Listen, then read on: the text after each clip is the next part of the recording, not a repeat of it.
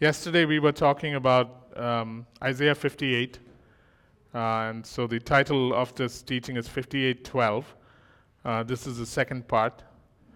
And yesterday we talked about uh, the actual doing. What what does Acts 29 actually need to do, like the physical doing, in terms of Isaiah 58:12, and why that is so much a part of uh, a revival, and we spoke about that yesterday. Today we are going to deal with the spiritual part of it. The spiritual part of it. Yeah? So here's the thing we need to realize. So these are certain spiritual realities when it comes to um, a city where a group of people are now engaging in a concerted, deliberate, focused effort to undo things and to bring the uh, presence and the revival of God into a city. It's okay as long as you do it in conferences. You can come for conferences, pray for a city, leave. That's okay. It doesn't tr- trouble the enemy because he's been used to that for the last hundred years. He's seen so many conferences where people come, pull down things that perhaps are pulled down, perhaps not, but there's nobody else to follow up. But when a church or a group of churches or a group of people begin to consistently hammer away at old demonic edifices, that is when uh, the demonic realm or the satanic realm becomes aware of it. And so, what we're going to talk about today is the spiritual uh, uh, component of 5812. So, depravity ravages a city, making it inhospitable. Depravity ravages a city, making it inhospitable. And by the way, uh, God has always had cities in mind, and the Old Testament and the New Testament uh, have so many stories that deal specifically with cities. The first city that was uh, built, I think, was called Enoch. I'm not sure. I know that's the name of a person, but I think Cain built that city. Um, um, in the plains of Shinar, um, Nimrod built a city. Um, Jerusalem was a city that was after the heart of God. Most of the cities mentioned in the uh, letters to the churches in the book of Revelations were prominent strategic cities from which the gospel went out. So, cities have always played a surprisingly prominent role in God's agenda for the earth. Yeah? And uh, therefore, there's always a battle for the soul of a city. One that seeks to have it transformed, the other that seeks to have it decay. But unfortunately, in most cases, conferences and short time prayers pull down things. But the thing with pulling down things is if you pull down things and don't build anything else there, then uh, the story from um, Luke kicks in, where the very same powers that were driven out come back, find the place swept and empty, and go and gather seven other spirits stronger and come back, and the condition of the land is worse off than when it first began. Which is why a concerted effort over a period of two or three years uh, is just um, is just uh, demon rattling. Uh, you know, I'm not sensational, but it is it is true. And now we have to learn how to stay the course, and that's why we need to study the spiritual component of 5812. So depravity, ra- the the intent of the enemy in a city when he brings in forms of depravity is that he knows that depravity ravages a city. Depravity ravages a city, making it inhospitable. Depravity ravages a city, making it inhospitable. And if you once a, a city is made inhospitable through depravity, its palaces and fortresses, its palaces and forts, its palaces and forts are run over, are run over with thorns, thistles, and brambles, and it soon becomes the haunt of evil spirits. You see this in Isaiah 34 13 and 14, where it talks about how. Um, let me just go to Isaiah 34 13 and 14. Isaiah 34 13 and 14. What we are exposing is the, um, is the, is the evil strategy behind uh, depraving a city. Isaiah 34, verse 13 and 14. Thorns will overrun her citadels or fortresses, nettles and uh, her palaces, nettles and brambles her strongholds or fortresses. She'll become a haunt for ja- jackals, a home for owls. Desert creatures and hyenas will meet with, or desert creatures will meet with hyenas, and wild goats, or actually the word used is satyrs, S A T Y R S, or the night hag, will also repose and find for themselves places of rest. Meaning, the very city that is supposed to be a place where transformation happens now becomes a place that is inhospitable. Its palaces and forts overrun with thorns, uh, absolutely ruined, and the haunt of evil spirits. So, a concerted effort, a concerted effort is required by the people of God. A concerted effort is required by the people of God to bring desolation or desolate heritages or desolate lands or desolate inheritances back to normalcy. But the desolation, every time you go and try to repair, like it says in Isaiah 58, verse 12, to repair, when you go to try and repair broken down walls, streets that are unsafe to dwell in, uh, ruins, then there is resistance. Because, as it says in Psalm 80, verse 13, the wild boars or the wild pigs of the forest try to ravage and resist your clearing of the thorns, the brambles, and the thistles. And that's when the church holy, and I'm very specifically using the words church holy. I'm not just saying church, I'm saying that's when the church holy, that's when the church holy must rise up because when the church holy rises up, it opens the ancient doors and gates so that the King of glory may come in to save.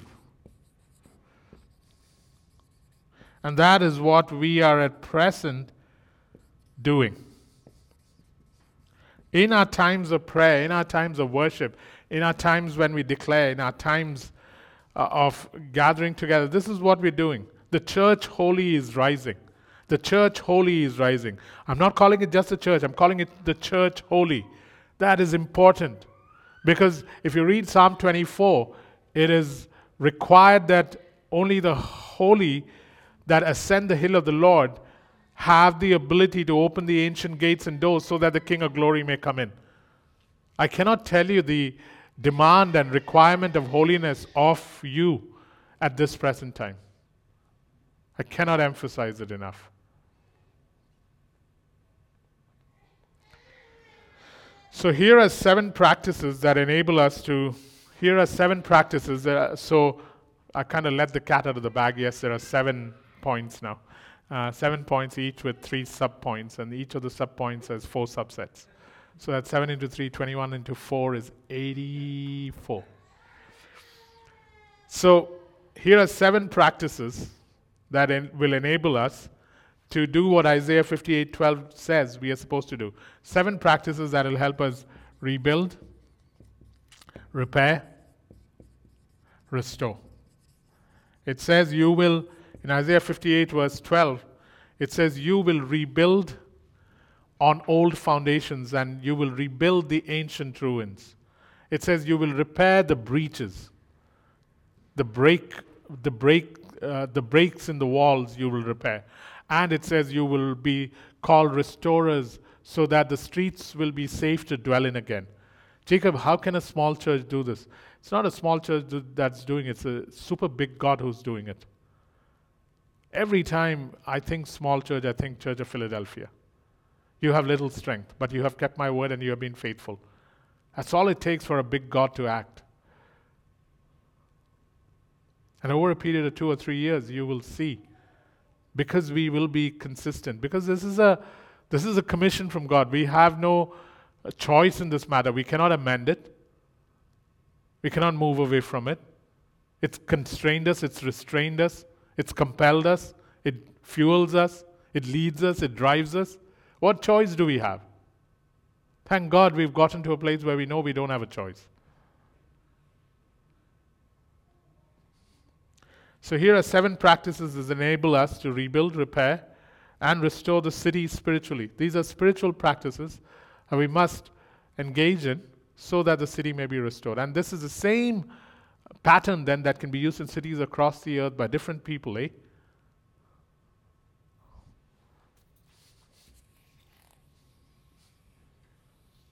If you have any questions, feel free to ask.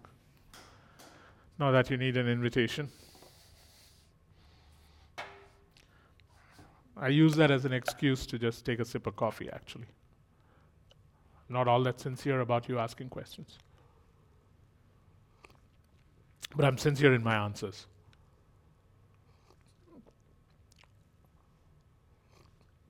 Oh, some days coffee tastes so good. Okay, so the first spiritual practice is we must destroy apathy. We must destroy apathy. We must destroy apathy. Apathy, I'll read this definition out twice. It was written by a lady called Dorothy Sayers, who used to at one point hang out with C.S. Lewis. Don't think she was a Christian, but, anyways, um, I love this definition. Destroy apathy. Apathy is the sin which cares for nothing, seeks to know nothing, interferes with nothing, enjoys nothing, loves nothing, hates nothing, finds purpose in nothing, lives for nothing, and only remains alive because there is nothing it would die for. And this can happen to Christians. The problem with Christians is right off the bat, we are told that our ticket to heaven is booked. That's the only advantage the JWs have over us. They still have to qualify to get into the highest of heavens. So they strive, they strive, they strive. We are told right off the bat, hey, your salvation is secure, which is the truth, by the way. but in the process, apathy can set in, eh? Let me define apathy again. Apathy is a sin which cares for nothing. As in, nothing, nothing is so important that you care for it. Cares for nothing, seeks to know nothing. Um, if I'm sure there are things happening in the world, not too inquisitive, not too curious, seeks seeks to know nothing, interferes with nothing. Hey, your truth is your truth, my truth is my truth. Let's just live happily ever after enjoys nothing, as in doesn't take any great pleasure in any of the things that God puts out here on the earth. Eh? Man, you know, when I go for any event, I'm always surprised at how few Christians there are. It's almost as if the only thing Christians enjoy is uh, worship service and church. And sometimes that ain't enough, man.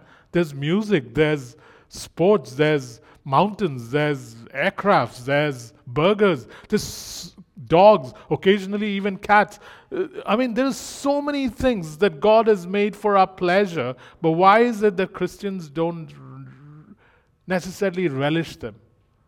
At some point, we've become so away, we've so pulled ourselves away from the world that we're not in it anymore, though Jesus wanted it different. Zest, space, light, life belongs to us. Hear me again. Zest, space, light, life belongs to us. It is our God who made it. It's our God who discovered it. It's our God who made us that way. Zest, space, light, life belongs to us.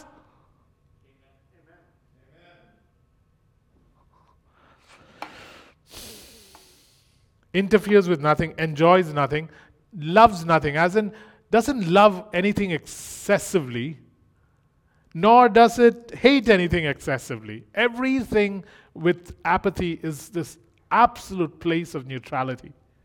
Finds purpose in nothing. Lives for nothing other than, I'm a Christian, I will live for the Lord. I know that's important, but it's not anything more than that. Living for the Lord suddenly exposes you to a whole lot more. Eh? Lives for nothing. And this last line really bothered me. Because if this is true of you, then it is a very sad way to live. Lives for nothing and only remains alive because there is nothing it would die for. And only remains alive because there's nothing it would die for. A city that is being ravaged by wild boars, that is being overrun by thorns and thistles, whose citadels and palaces and fortresses are breaking down, who, uh, uh, whose ruins have become a haunt for um, the hyenas and the jackals and evil spirits. A city like that thrives when the people who have salt in them decide to settle in apathy. Thank God this is not where God has brought us or God is taking us.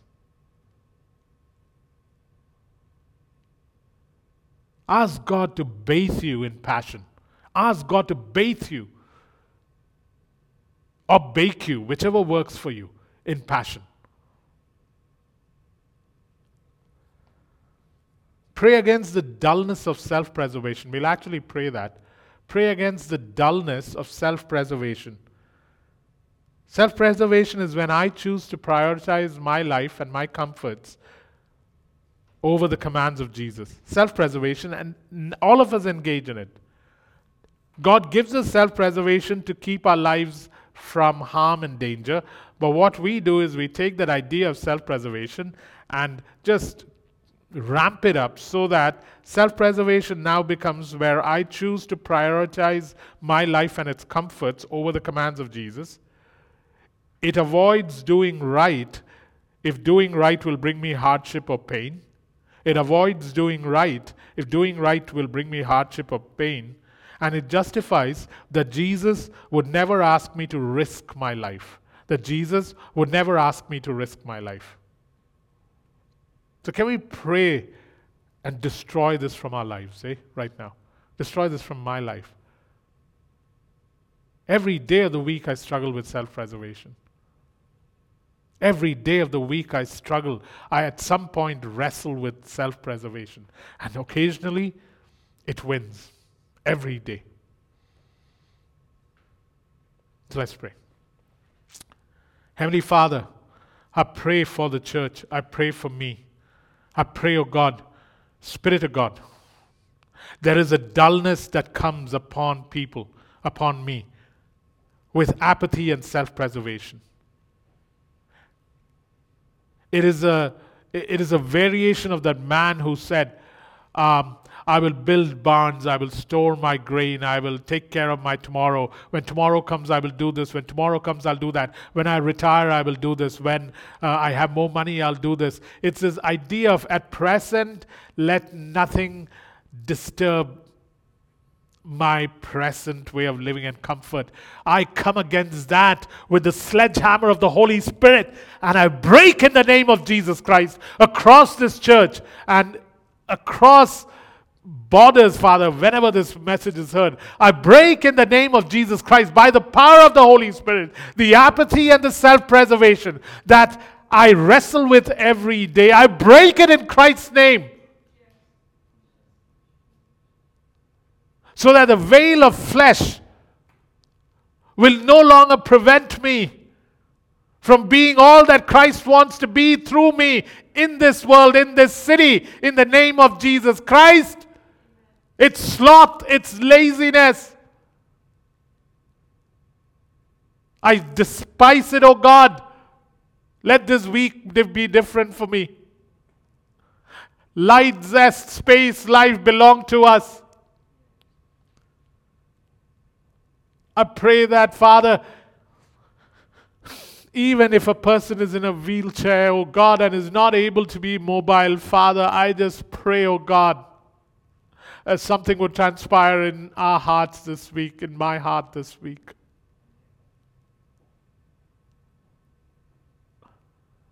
That no excuse would be good enough to continue dwelling under this dullness. I break it, I break it, I curse it in the name of Jesus Christ. I curse this tree in the lives of people in this church. I curse it in Jesus Christ's name. Dry up from your roots. In Jesus Christ's name, in Jesus Christ's name, in Jesus Christ's name, for your sake and for the sake of each of us, for my sake, oh God, in my life, let it end. Jesus' name.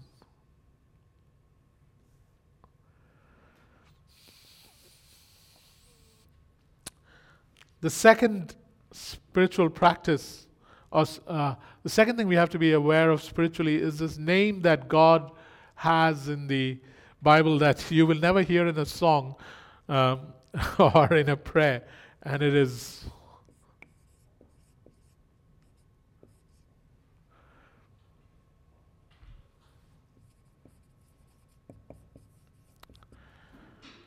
It's Bir Lahai Roi. Bir Lahai Roi. It's from Genesis 16, verse 4.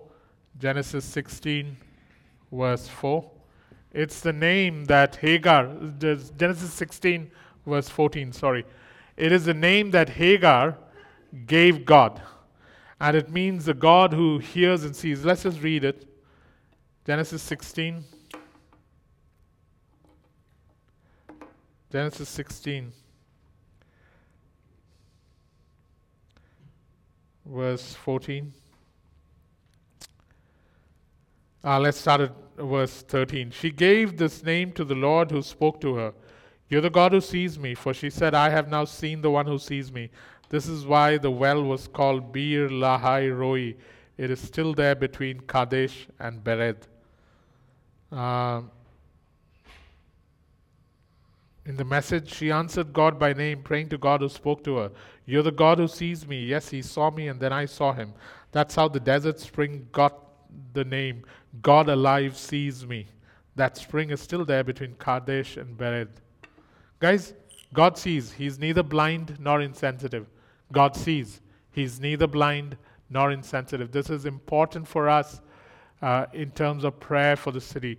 God sees. He's neither blind nor insensitive. He sees and hears the clamor of Sodom.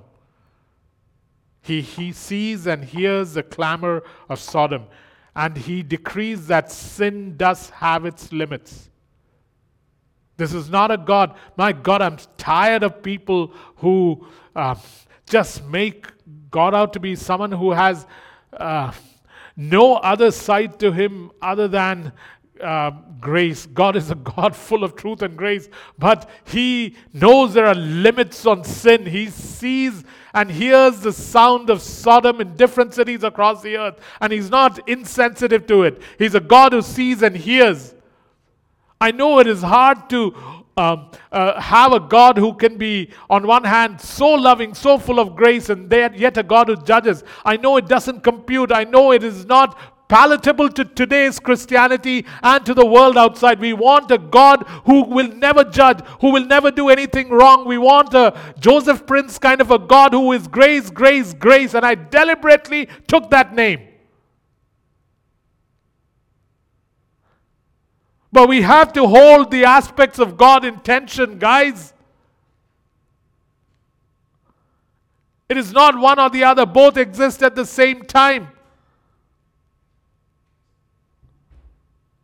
He's a God who hears the clamor of Sodom and decrees that there is limits on the sin he will allow. He is a God who likewise sees the oppression of his people in Egypt and determines to put an end to it, even today.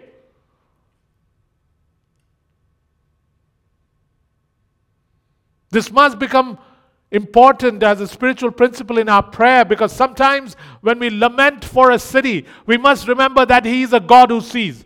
He's a God who sees exploitation and knows that there's a limit to this. And He's a God who hears the cry of His people and says, There is a, a, a day of deliverance coming. He's a God who sees oppression and says, Thus far and no further.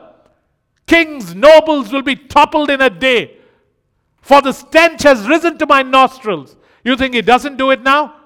Why does it say in Galatians 6 that God is not mocked? Do not be deceived. God is not mocked. What a man sows, he will reap, either to life or to destruction.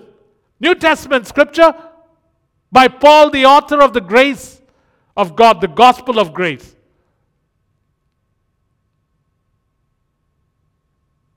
In Revelations, in Judges chapter 6, it's a scene being played out in heaven, but it is pertaining to the earth. When the martyrs in heaven cry out to God in Judges in Revelation chapter 6, verse 9 to 11, and say to God, Oh God, how much longer? When are you going to judge? How much longer are you going to wait? And God's response, strangely, is there are a few more who are going to be killed, who will die for my name's sake. And after that, I will judge. And he's talking about the earth. Though, this, though the prayer is in heaven, he's talking about the earth. The reason we need to um, integrate these, this spiritual principle into our lives is because in a revival, there is a time when lament for the city must include this idea of a God who sees and hears and who knows how to judge the oppressor and deliver the oppressed. Otherwise, you'll take things into your own hands.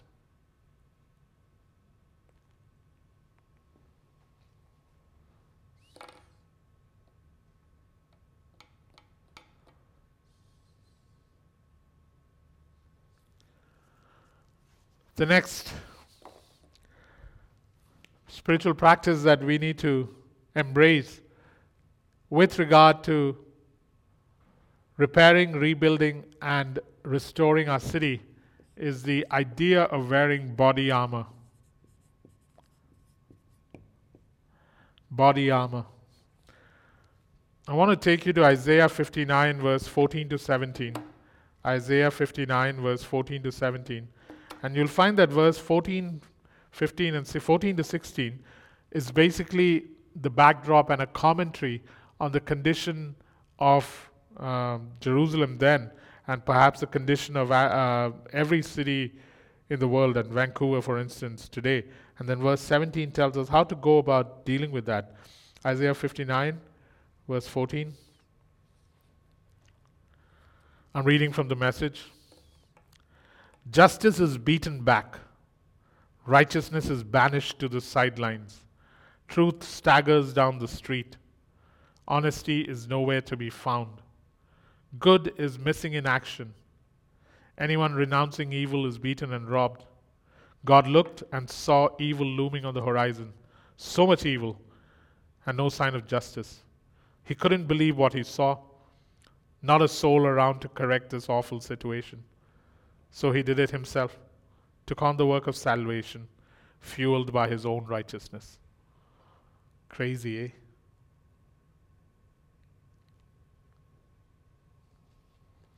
And then look at what he does. He wears his body armor. It's the, it's the imagery of a warrior preparing for battle, and it is perhaps a prototype for Ephesians 6 12 to 17 when Paul draws from Old Testament scriptures and presents the armor of God in Ephesians 6. But look at how God dresses up to correct what is happening in the city. Justice is beaten back, righteousness is banished, truth staggers, honesty is nowhere, good is missing. Um, anyone renouncing evil is beaten, evil looms on the horizon, no justice. God could not believe what he saw, not a soul around to correct the awful situation, which is why he's raised his church. And now the church should robe itself, wear the same body armor that God does. And so here's the body armor that he dresses up in. He puts on righteousness as in, he's asking us to do the same thing. Listen, wear what I wore when I needed to correct a situation. Wear righteousness as your breastplate, as in right standing with me, right standing with yourself, and right standing with your neighbor, and right standing with your city. Wear it, church. Wear it. This is essential armor for this kind of work. This is that call to holiness again, eh? This is why it's so important we cannot open ancient doors and gates, and we cannot shut down ancient demonic doors and gates till a people walk in this kind of holiness. I'm not even teaching on holiness because it is so a demand that uh, it's basic 101. He puts on righteousness as his body armor, then he places a helmet of salvation. Then he places a helmet of salvation on his head. And we are asked to do the same. Always remember the word salvation immediately translated to rescue, the helmet of rescue. Helmet of salvation, of rescue, As you have been rescued, so I send you out now in the power of the Holy Spirit to rescue others. You have been set apart for Christ so that you can assist Him in setting others apart. The helmet of salvation, rescue from physical danger, rescue from death, rescue from sickness and disease, rescue from sin, rescue from the penalty of sin, rescue from false doctrine, rescue from hell. And then the next thing he wears, he clothes himself in robes of vengeance. The kind of vengeance that is meted out to the enemy. Are we talking about the devil? We're talking about the demonic realm. Ah, if you deal with that, then physical obstacles are dealt with too. But a vengeance, there's a vengeance that comes in. And we'll talk about that in the end. And then he cloaks himself with zeal or passion. Cloaks himself with zeal or passion. Because it's impossible to do this without zeal or passion which again destroys apathy and self preservation. So, can we pray for this? So, Father, again we come. These are simple prayers that only you can answer. that is why we just turn to you. I pray with sincere hearts right now that across this city, would you begin with Acts 29 and anyone else who's listening? And could you cloak us, O oh God? Can you put the breastplate of righteousness in place? It's something you're offering us. Right relationship with you every morning, right relationship with myself, zest, space, light, life. Right relationship with my immediate neighborhood, right relationship with the environment, the city I'm in.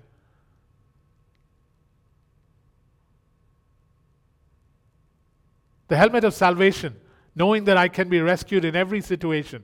Does not matter what awaits, I will be rescued because I have a God who never leaves me nor forsakes me. And this is the God I now proclaim to you. Vengeance upon the enemy, so that I may learn how to be aware of the devices of the devil and learn how to destroy the works of the enemy. In the name of Jesus Christ, who came down in the flesh to destroy the works of the devil. And finally, a passion and a zeal for people and the city. A passion and a zeal for God and His people. A passion and a zeal for God and the city. We talked about what we are supposed to do, oh God, in this city. You talked about it yesterday. A passion and a zeal to take care of the homeless and to rescue those that are caught up and trapped in the sex trade.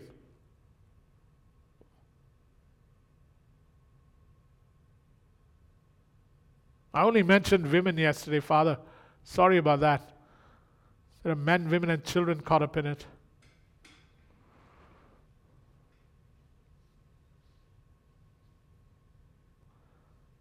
Holy Spirit, dress us up, please. Dress us up, please.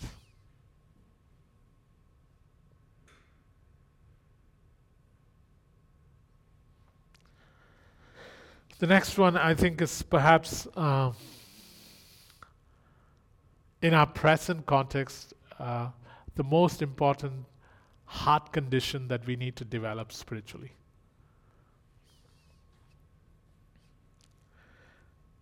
Guys, just as satanic systems, or just as satanic powers ravage cities with systems, just as satanic powers ravage city after city with their own demonic systems that are very depraved. So, we need to build into cities, we need to build into cities that which is precious to God. We need to build into cities, we need to build into our cities, our cities, that which is precious to God, that which is precious to God and therefore precious to us. Satanic systems do that. They build depraved things into cities so that the city is ruined. They build that. Over a period of years, they build that. What about us? Why don't we then build into cities what is precious to God? And one of the things that's always precious to God when it comes to cities one of the things that's always precious to God when it comes to cities is this thing called Protective hospitality. I tried Googling this word and I kept coming up with PPE. Personal protective, what's it called? Eh, Personal protective equipment. That's all I could get. Uh, protective hospitality. Protective hospitality. God loves this idea in every city. It's precious to God. It is something that the church is supposed to build into its city. Protective hospitality. You see it in Leviticus 19:34. I'll give you a few scriptures. Leviticus 19:34. I, I, I, talked about this ages ago. Levit, Leviticus 19:34. Um, I'm reading from the message. Treat the foreigner or the alien or the immigrant. Treat the foreigner, the alien, or the immigrant the same as a native.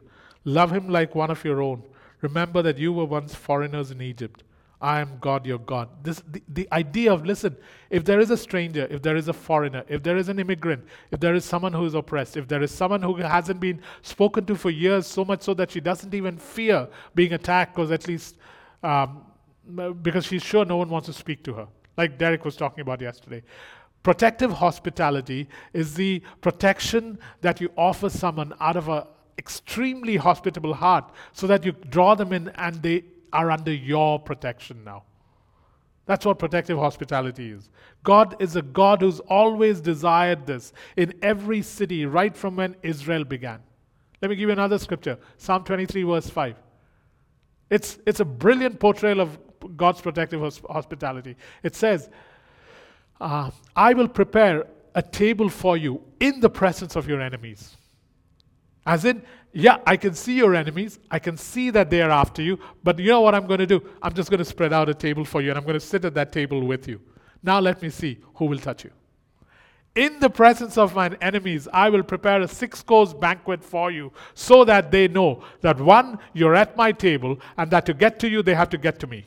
Two, that you're not just at my table, that I consider you as someone I am in fellowship with. Scary thought, man, because all table fellowship in the Old Testament and the New Testament was an intense form of, I now receive you as an equal. Which is why Paul was pretty upset in 1 Corinthians 11, where they would gather at the table of the Lord and would treat each other disparagingly. Let's say another scripture Mark 14 6 where Jesus actually turns to his host and to his disciples and says to them, because this woman is crying at his feet and washing his feet with her hair, and she's a woman who's a prostitute who's come in from the streets, and he says, uh, Leave her alone, stop bothering her. What she is doing is a beautiful thing. When the chief guest at a banquet says that about a highly disreputable woman who walks in and does an act that is not at all kosher, everybody else is silent. Protective hospitality ruins your reputation but gives dignity to somebody else. It is in the heart of God for years, man, years. It is the heart of God. Uh, the next example I'm going to do you is almost, uh, uh, I mean, revulsion may rise in your um, um, uh, heart when, when I talk about this instance, but it is the instance of Lot where um, uh, th- there are these angels that have come at his door, and a, a group of men gather to have sex with them. And Lot draws them into his house because it's a common practice in all Abrahamic faiths that once one comes into your house, now they are under your protection and no harm will come to them till some harm has already come to you. They will be kept safe. And Lot goes to the extent of saying, Here, I've got two daughters. Use them, abuse them, but you cannot touch these men because they're under my protective hospitality. And in an odd way, it's a portrayal of what the father does with his son, saying, Nah, you will leave Jacob alone. I have decided to bring him under my protective hospitality. Here, have my son, crucify him. But my boy Jacob is now under my protection. Throws out his son, pulls me in. Of all the points I can make today, the point that perhaps God wants to, um, God wants to brand into us is can you begin to think like this about your city? And when I say city, I mean the people. Can you allow me to implant in you, to grow in you, the idea of protective hospitality? It becomes something that's very natural to who you are, Jacob.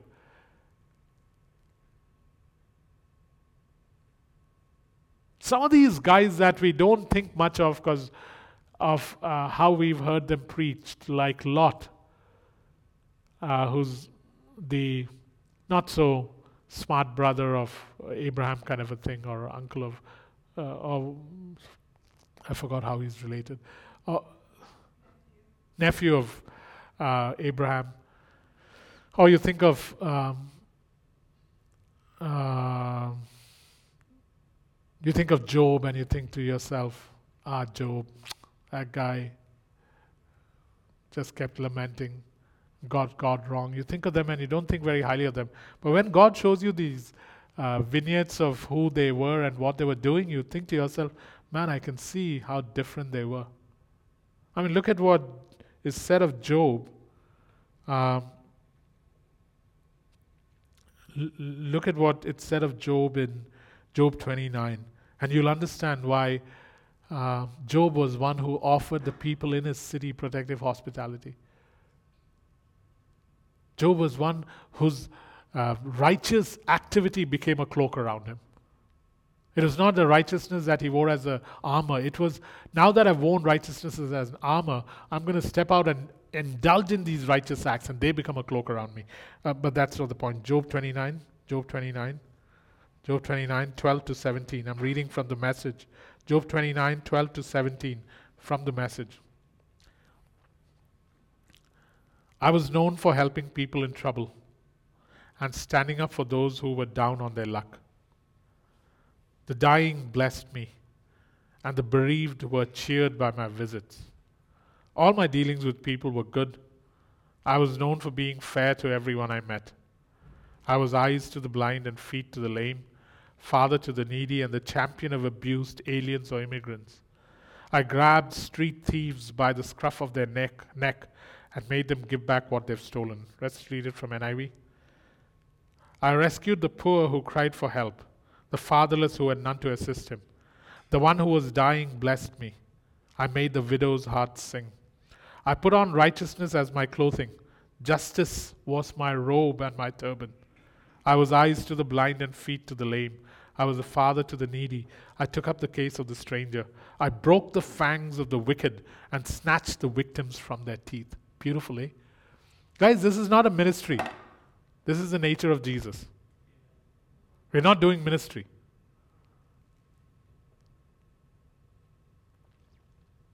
Uh, Don, can you turn the heat down? Bring it to 68 or something. This is not ministry. This is what a church does during a time like this. We saw yesterday clearly. Uh, I, I, was telling somebody last night that uh, yesterday's message was one of the simplest messages I've preached because there was hardly any work to do. It was all there in Isaiah 58. There was nothing to do. This is what you guys are. This is what will happen to you in terms of the revival. This is what you need to do to make this happen. Period. That was all we talked about.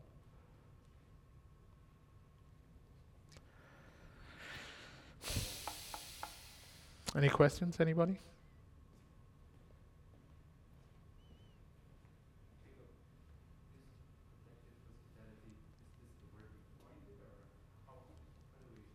I can't hear you.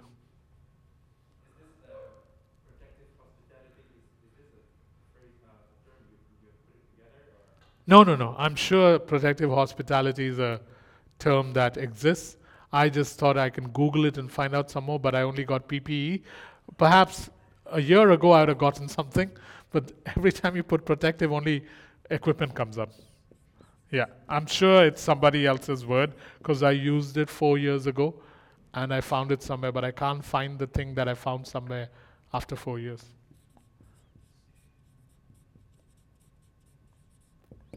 protective hospitality. Next one. Next one is when we think of the city, these are spiritual practices. Guys, we populate the heavenly city by weeping, identifying, preaching, and sacrificing for the earthly city. We populate the heavenly city. We populate the heavenly city by weeping. Jesus did that. Luke 13, verse 34. O Jerusalem, O Jerusalem, how I've longed to gather you in as a hen gathers her chicks. You populate the you can only populate the heavenly city by weeping, uh, marrying,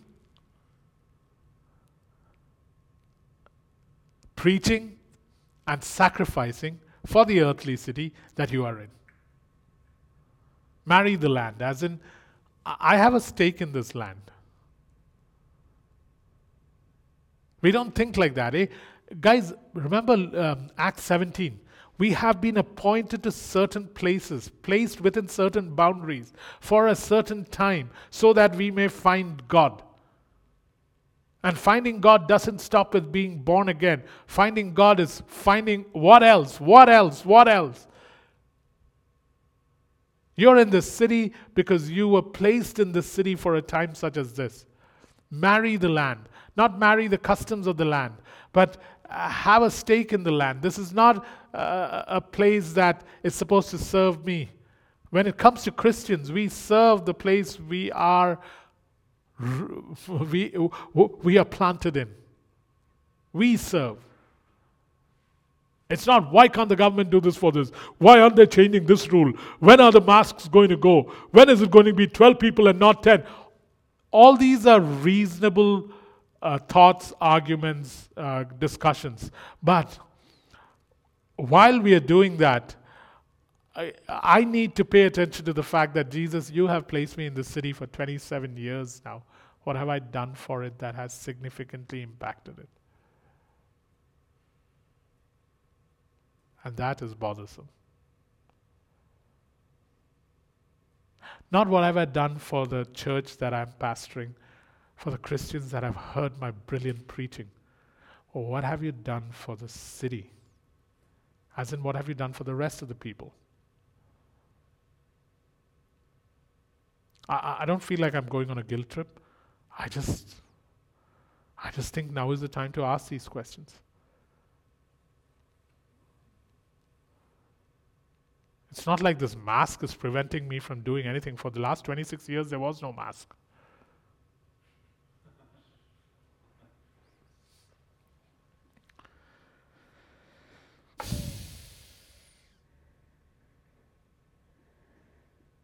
One of the prayers I want to pray for the next little while is make me aware and available to people throughout the day who need their dignity or their image restored. Make me aware and available to ones who need their image restored. I want to pray that so that it becomes kind of a habit. And uh, I want to read Matthew 25. Matthew 25. Guys, if I ever read from the Passion Translation, it's only after I check the other versions to see if the Passion Translation is saying the same thing. Because the pa- Passion Translation is takes liberties with the translation. It is beautiful to read. It's touching. Uh, it, it, it is. I would go so far as to say it. It may even be of the Spirit. Uh, the way it portrays God, but it is still not an accurate translation of the original.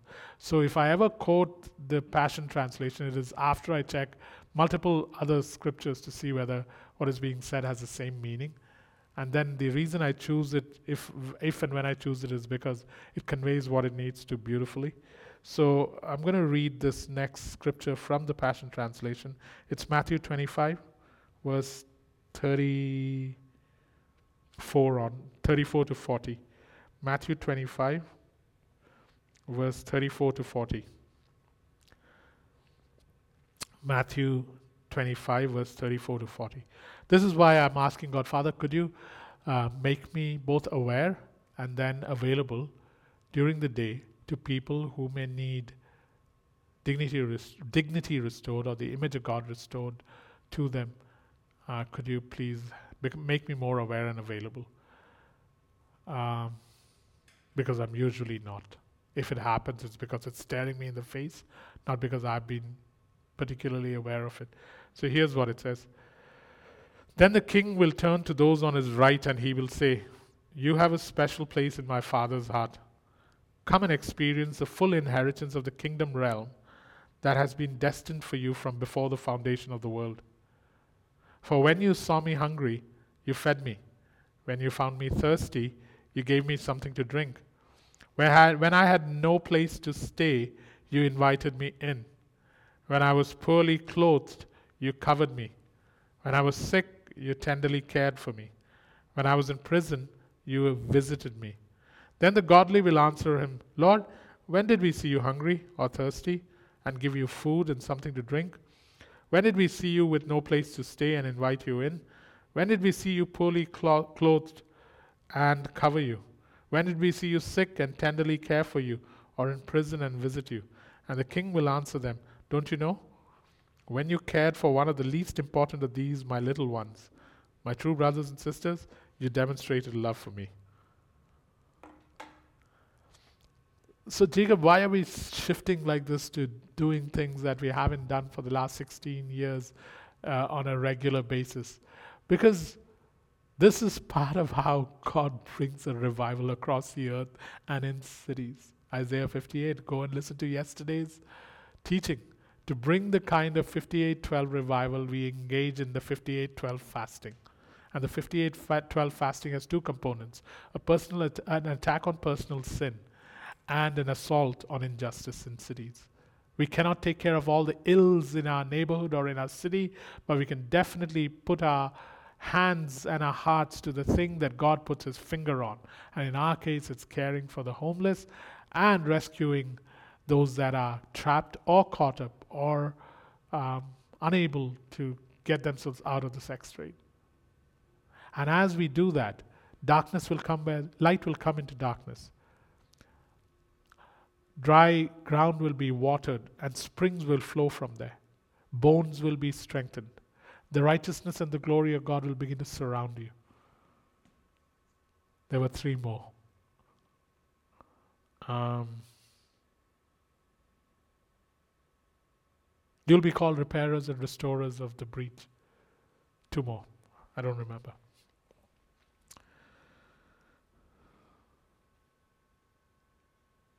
Amy Grant I once wrote a song in 1979. I know that's before uh, three quarters of the church was born. I think, other than Mike, most of us were born after that. But uh, Amy Grant wrote this song uh, called "The Father's Eyes," and uh, I have it on my phone. It's I, I've always loved the song. It says, "Eyes that find the good things." When good thing, eyes that find the good in things, when good is not around, eyes that find the source of help, when help just can't be found, eyes full of compassion, seeing every pain, knowing what you're going through, and feeling it the same. She's got her father's eyes her father's eyes, her father's eyes. She's got her father's eyes. Love that song, man. She's got her father's eyes. I'd love that for myself.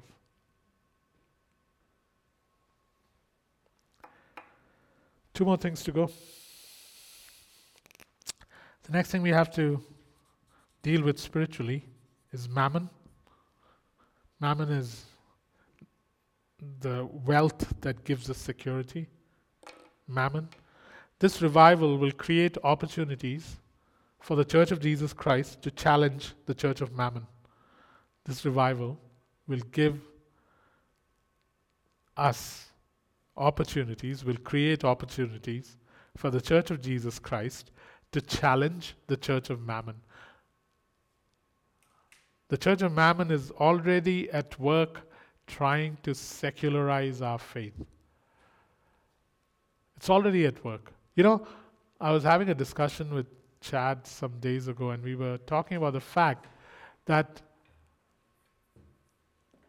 uh, however the mark looks, when people take it on their foreheads and their forehands, I'm not trying to figure out what the mark is and what the mark looks like. All I'm saying is that we in the West are so secularized in our faith because of money, wealth, security, and our uh, justification of it that we have primed our foreheads for the mark. In the sense, we will continue to buy and sell because it is so critical to our existence in the West that we will come up with justifications to go along and not be persecuted. Well, that's a separate topic that we'll talk about another day. But uh, the Church of Jesus Christ will find ample opportunity during this time of revival. Acts 29 will find ample opportunity to challenge the Church of Mammon. The Church of Mammon exploit, uh, no, let's not call it the Church of Mammon. You might actually think it's some guy from India who started a church because there is a uh, name in India called Mammon. Uh, so I don't want you to think like that. So, yeah. So, uh, Mammon exploits for gain at any cost. Mammon exploits for gain at any cost. We empty uh, what we have for others at any cost. This is the difference, eh? and I pray that this revival uh, gives us opportunities. And there are people at Acts 29, guys, you don't know how generous a church this is. How generous a church this is. Chantal and Heidi can give you actual figures, but this is one of the, for the size of this church and for the jobs that people hold, this is one of the most generous churches I've experienced. There's never a lack of money, and the only reason there is never a lack of money is because there is never a lack of generosity. Heidi doesn't sleep on pillows that have money appearing in them in the middle of the night. At least last time I checked, she said no, hasn't happened for a while. The point being that there is no lack because this has been a super generous church, and I pray God that we see miracles when it comes to things pertaining to money. Miracles. Fish in your freezer, you keep serving it and the fish keeps appearing. I'm giving you real life stories. So much so that you name the fish, you call him Simon or something. Let's have Simon out for dinner. But we had him yesterday. Go check the freezer. Oops, he's there again. We only have two loaves. My God, how are we going to feed Don, Derek, and Praful with two loaves? Let's just pray, and it multiplies. Oh, and Sheldon, we need a lot of loaves then. The point being this, guys, times of revivals are times where you see miracles of money and it defeats mammon. It defeats mammon. We realize that mammon will exploit for gain at any cost while we keep emptying ourselves. And the more we empty ourselves, the more appears. Mammon uses money to exert power Mammon uses money to exert power. I love this line, uh, and uh, for once I can claim uh, ownership. Uh, Mammon, you uh, guys, there's no copyright on any truth from God. Eh? Whenever you hear anything preached in this church, take it, use it, make it yours. It belongs to you because it belongs to your Father. Um, Mammon uses money to exert power. We use money to exude grace. Mammon uses money to exert power. I have money, I will use it to exert power. But we use money to exude or to or, or, to or to pour out grace. Use money to pour out grace. Use money to show grace to people. Money is a powerful, amoral um, commodity that we can use to show grace. To show grace. Use it to your advantage to show grace. Let it be, it's okay to be exploited. A friend from many, many, many years ago turned up recently. actually emailed the church address. I was so thrilled to find him. Little knowing that it was an attempt to get some money. So what? Exude grace. Use money to exude grace. Because the world uses money to exert power, to exert dominance, to puppeteer. And then use money. The, the, the, world uses money to hedge in and to keep out. I have this much money, you don't have it, so you stay there and I will stay here. This hedges me in, this keeps you out. We use money to make friends. We use money to make friends. There's that um, um, parable of the unjust steward. Jesus commanded him for using money to make friends. Make money to use friends. Sorry, make make use money to make friends. Make money to use friends. Oops, true colors are coming out. Huh? No. make money, make friends using money. Yeah, make friends using money. Cool. Last one. The last one is uh, I know what it is. I'm just checking to see what I titled it. Yes. Spiritual strongholds. Spiritual strongholds. Spiritual strongholds in the city need to be dealt with spiritually. Spiritual strongholds in the city need to be dealt with spiritually. Spiritual strongholds in the city need to be dealt with spiritually. In this city, there are spiritual powers, and uh, in this city, spiritual powers operate um, like this. There's um, there's the uh, there's one set of powers that are the public face There's one set of powers that are the public face of the city.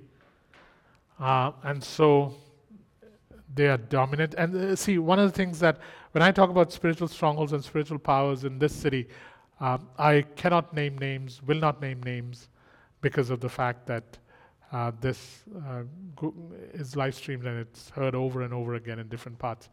Uh, but I'm just explaining the dynamics of it, and then later we can talk about the specifics in a way that is more private.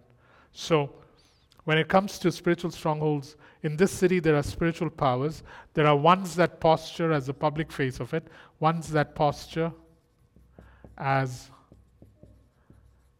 the public face uh, or the, the front facade, and then behind it are a host of viol- uh, uh, is a violent horde violent horde of powers, a violent horde of powers that are strangling this city and its people, that are strangling this city and this, its people.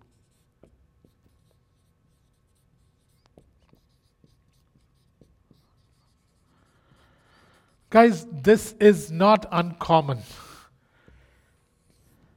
This is not uncommon. In many, many cities across the world, what happens is the churches focus on what seems most obvious. And it is not that these are not powerful, but behind this are violent hordes of powers that are strangling the city and its people. So we have to deal with both. We have to deal with this, but we also have to deal with this. So we've known this now for about eight months and have been praying and restraining these powers for the last eight or nine months, sometimes going to very specific places in this city and um, uh, literally doing uh, walks around certain places and um, praying strongly against things that have had a stranglehold on the city for a while. Recently, someone who's not part of Acts 29 um, was uh, just praying in a certain place and they texted me and they said um, that they were praying at a certain place. And all this is anecdotal. So, again, I'm not saying take it with a pinch of salt, but take it as obviously not scripture. So, they were praying at a place and they saw a, uh, wall on which there was a mural that was painted that portrayed a certain power.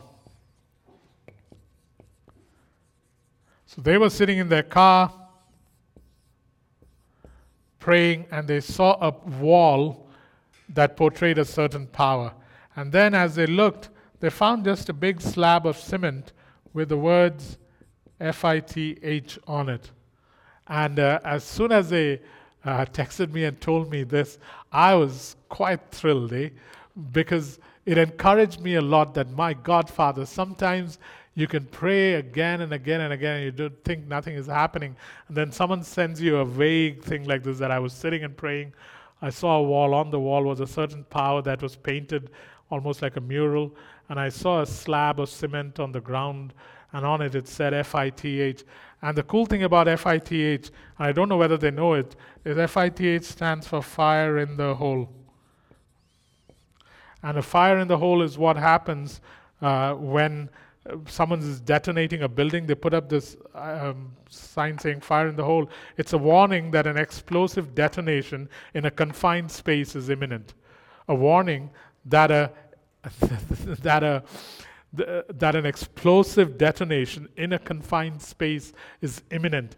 Uh, I felt that I must share this in this teaching because partly because um, I'm okay sharing things with Acts 29, partly because in the future maybe someone will benefit from this in some city somewhere. Guys, our prayers bring results, eh? And God sends little images like this to say, hey, keep on. What you're doing in terms of praying and restraining powers, breaking their hold upon the city, is waiting for. I've already put up a sign saying there's a fire in the hole, a warning that an explosive detonation in a confined space is imminent. Let me end with how do we as a church get involved in praying against strongholds, in praying against spiritual powers? And this is important, eh? So pay attention. Because sometimes towards the end of a teaching, uh, you begin to um, switch off. Don't. So the time has come for prayer. People ask me, hey, shouldn't revivals be uh, things that have prayer involved in them? When are we going to pray? When are we getting together to pray? I know prayer is important, and I know the time for prayer is almost upon us. But in real warfare, prayer is not indiscriminate.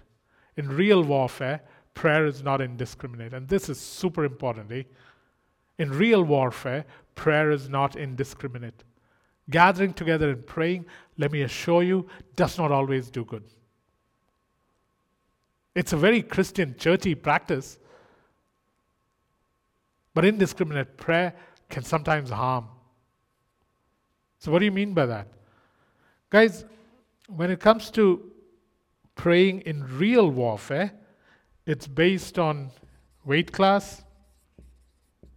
As in, whenever you go, uh, I mean, uh, if I go beat up Isaiah or um, Phoebe, I'll win every time, man. They're not my weight class. But if you put me up against Kamal or uh, uh, Bishop, then maybe I might get a few blows in and they might win. But the point is, you cannot punch above your weight class. And so when it comes to praying in actual spiritual warfare, you have to know your weight class and you have to know, uh, you have to figure out whether you do wear your armor uh, or, or, or, whether the armor has become so natural to you that uh, the way I think, the way, way I walk in righteousness, uh, the shield of faith have become quite natural to us. This is a constant process. Eh? It's not like this will ever end. It's not like someone ever reaches a place where they know how to do, deal with this. But these are things that one needs to consider, which is why I've been hesitant to just launch into prayer for the revival. And, you, it, it, it, and I know that it is the right way to go about it. The third thing is swordsmanship. How, how fluid are you as you um, weave in and out of the word? How well do you wield the word of God? It is your offensive weapon. How well do you wield it?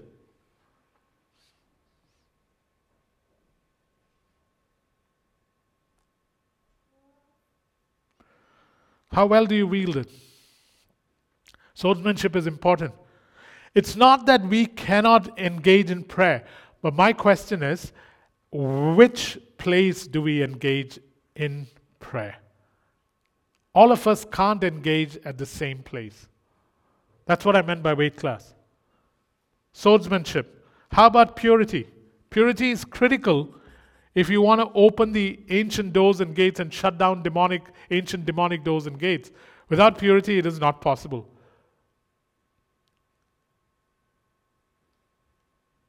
It's not possible.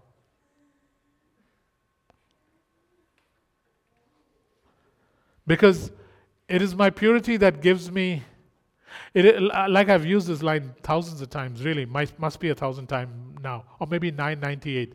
But um, purity is proof of my intimacy with God and it intimidates the enemy. Purity is proof of my intimacy with God, and it is the intimacy with God, it is my intimacy with God that intimidates the enemy.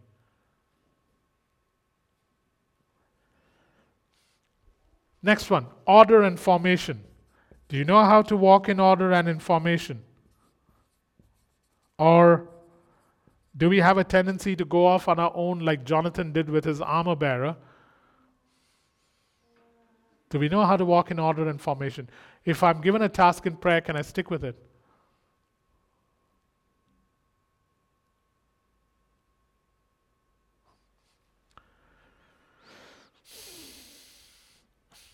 Divine strategy.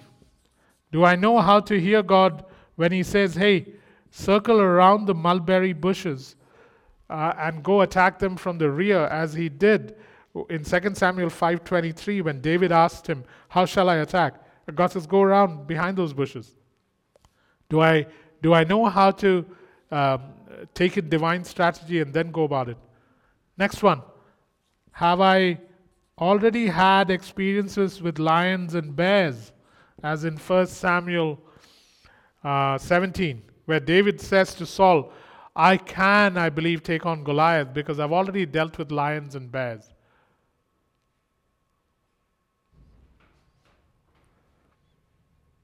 What about weaponry? What am I adept at using? Is it the prophetic? Is it uh, declarations? Is it decrees?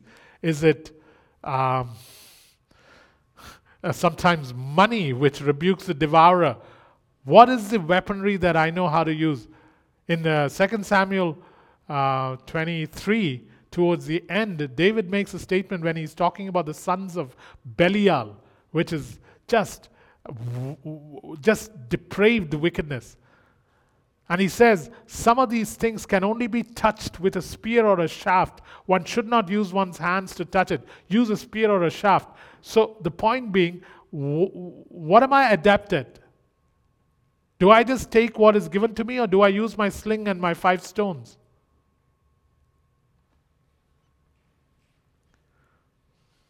What about authority? What is it that I've been appointed to? All of us have authority in Christ, but we have certain things appointed to us to deal with. Nobody has authority in a classroom like a teacher. Doesn't matter that the pastor turns up, the teacher has authority there.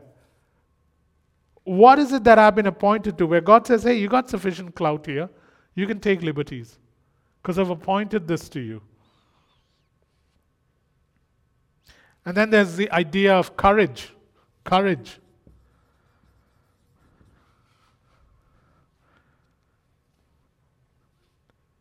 Do I have the courage required to kind of know that God is saying, hey, if you want to do this, if you got the guts, go? This is what the mighty three did when all that David said was, Man, I'm thirsty. And the three had the courage to go through enemy territory to get water from a particular well that David just happened to muse, saying, Ah, I wish I could drink from this particular well. And they had the courage to go get water from it.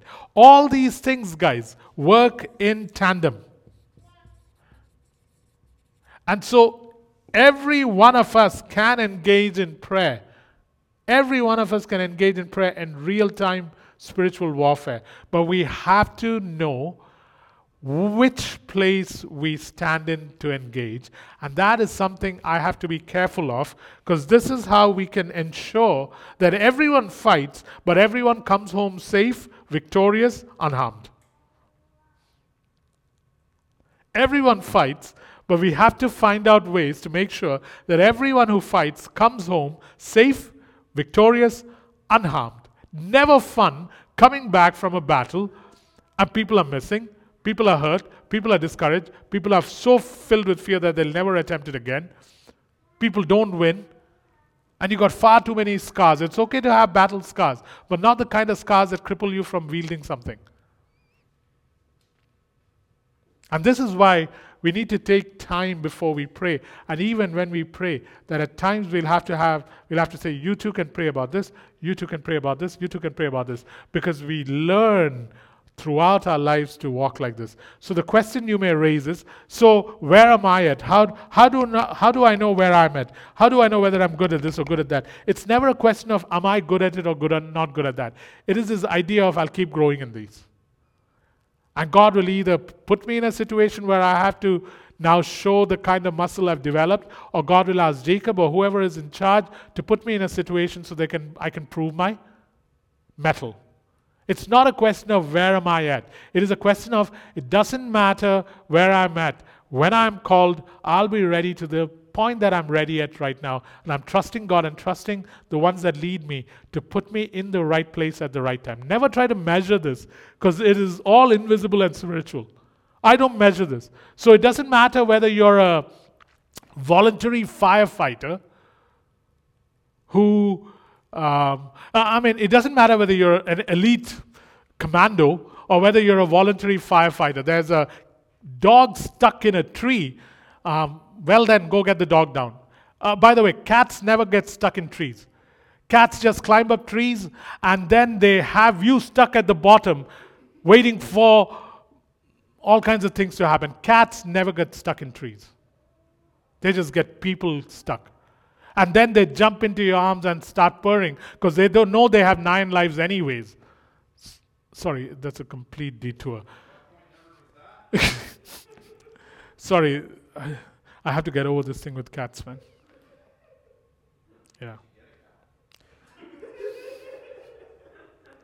The only solution may be to get a cat. Let's do that for my 60th birthday. Give me a cat as a gift. And I'll give you months and months of probation. okay?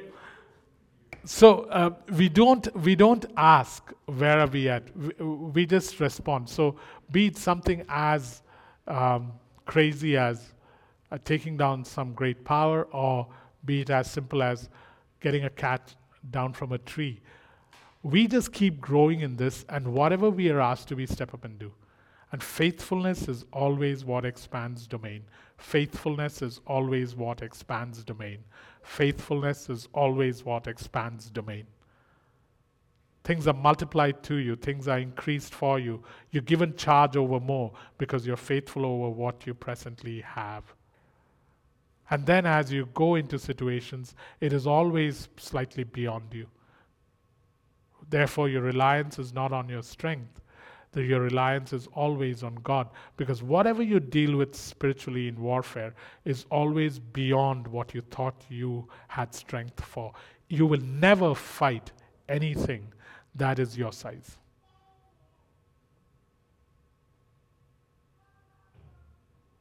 If all your battles and all your faith exploits over the last one year have been things that you have been dealing with, that have been dealt with in the past, it means something ain't working right.